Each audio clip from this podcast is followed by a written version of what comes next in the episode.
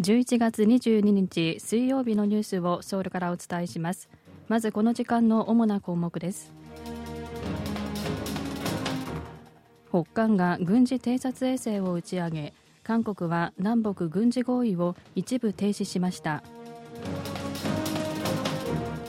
ユン大統領はイギリス議会で演説しイギリスとの連帯をより強固なものにしていく意思を強調しました。麻薬の密輸に対する水際対策が強化されることになりました。今日はこうしたニュースを中心にお伝えします。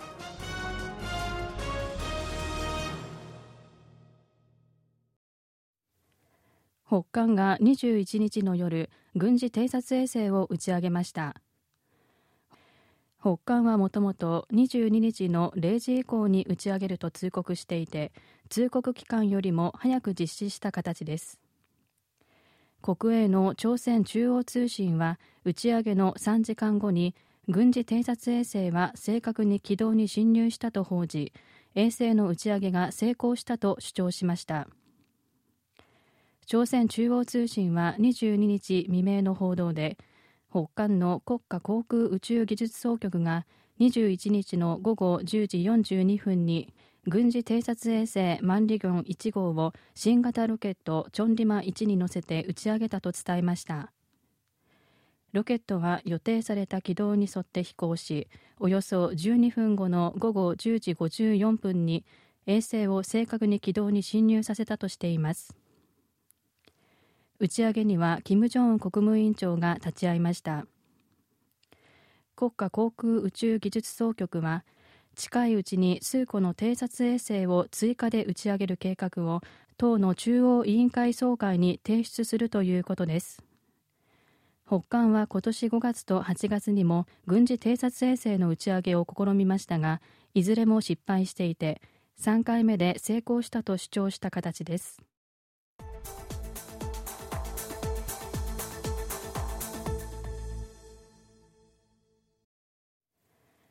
北韓が軍事偵察衛星を打ち上げたことを受け政府は南北軍事合意の効力の一部停止を閣議決定し軍事境界線付近での北韓に対する偵察監視活動を再開する方針です。イギリスを訪問中のユン・ソンニョル大統領は韓国時間の22日の早朝に国家安全保障会議の常任委員会をオンラインで開き南北軍事合意の効力の一部停止を指示しました。南北軍事合意はムン・ジェイン政権下の2018年9月に平壌で開かれた南北首脳会談で締結されたもので軍事境界線付近の地上、海上、空中で敵対行為を行わないという内容が盛り込まれています。今回は南北軍事合意の第1条第3項の効力停止が議決されました。この条項は軍事境界線の上空を飛行禁止区域とする内容で軍事偵察機などの飛行も禁止されています。南北軍事合意を含め北韓との間で文書によって合意した内容については南北関係に重大な変化が発生し国の安全保障のために必要と判断される場合大統領がその効力の全部または一部を停止できることになっています。北韓が軍事偵察衛星を打ち上げたことを受け韓国政府が南北軍事合意の効力の一部停止を発表しましたが南北合意の履行について韓国側から中断を宣言したのはこれが初めてです。統一部によりますとこれまでに採択された250を超える合意のほとんどは実際には履行されないままになっているということですが北韓が一方的に破棄した場合も韓国は合意の破棄や効力停止などをこれまで一度も行っていませんでした。韓国側から合意の効力停止を行う場合は期間を限定するよう南北関係発展法で定められています。今回南北軍事合意の効力を停止するにあたりユン政権は停止期間について南北間の相互信頼が回復するまでとしていて具体的な日程は設けませんでした。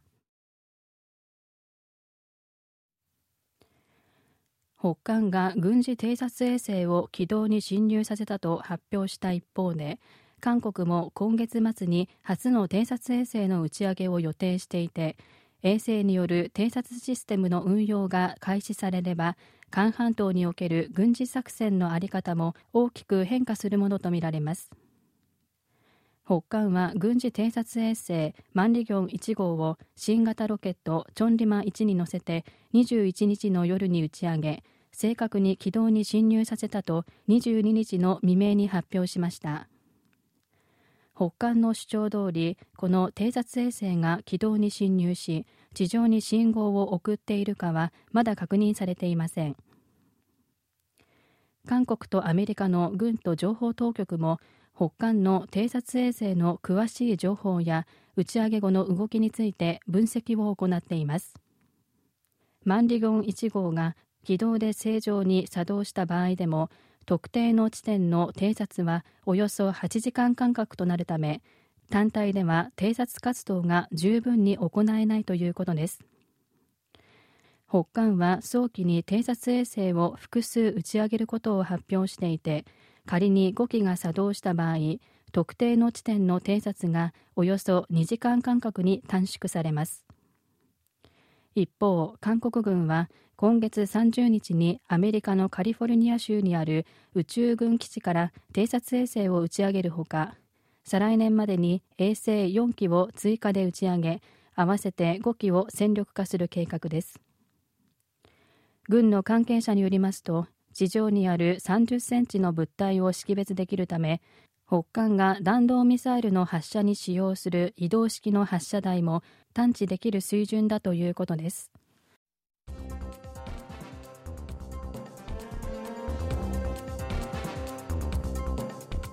こちらは韓国ソウルからお送りしているラジオ国際放送 KBS ワールドラジオです。ただいまニュースをお送りしています。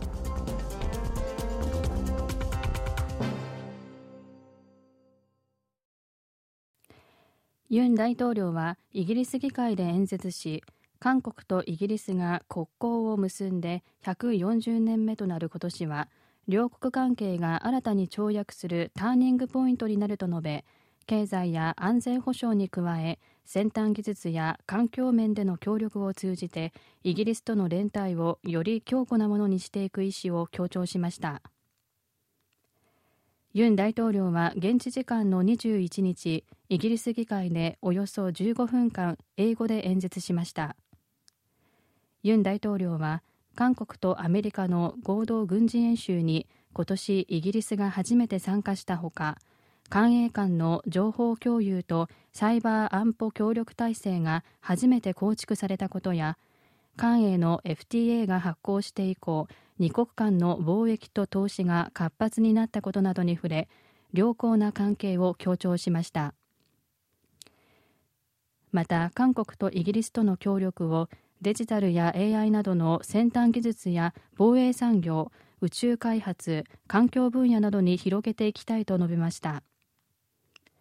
ユン大統領はウクライナ戦争やイスラエルとハマスの紛争北韓の核の脅威などの地域情勢への対応においても韓国とイギリスが緊密に連帯し取り組んでいくべきだと述べました。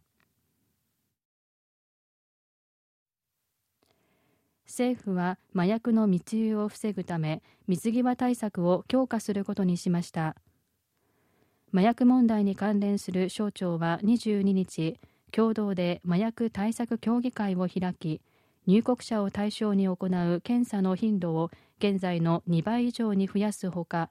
麻薬犯罪が多い国からの入国者に対しては荷物の全数検査を行うことにしました。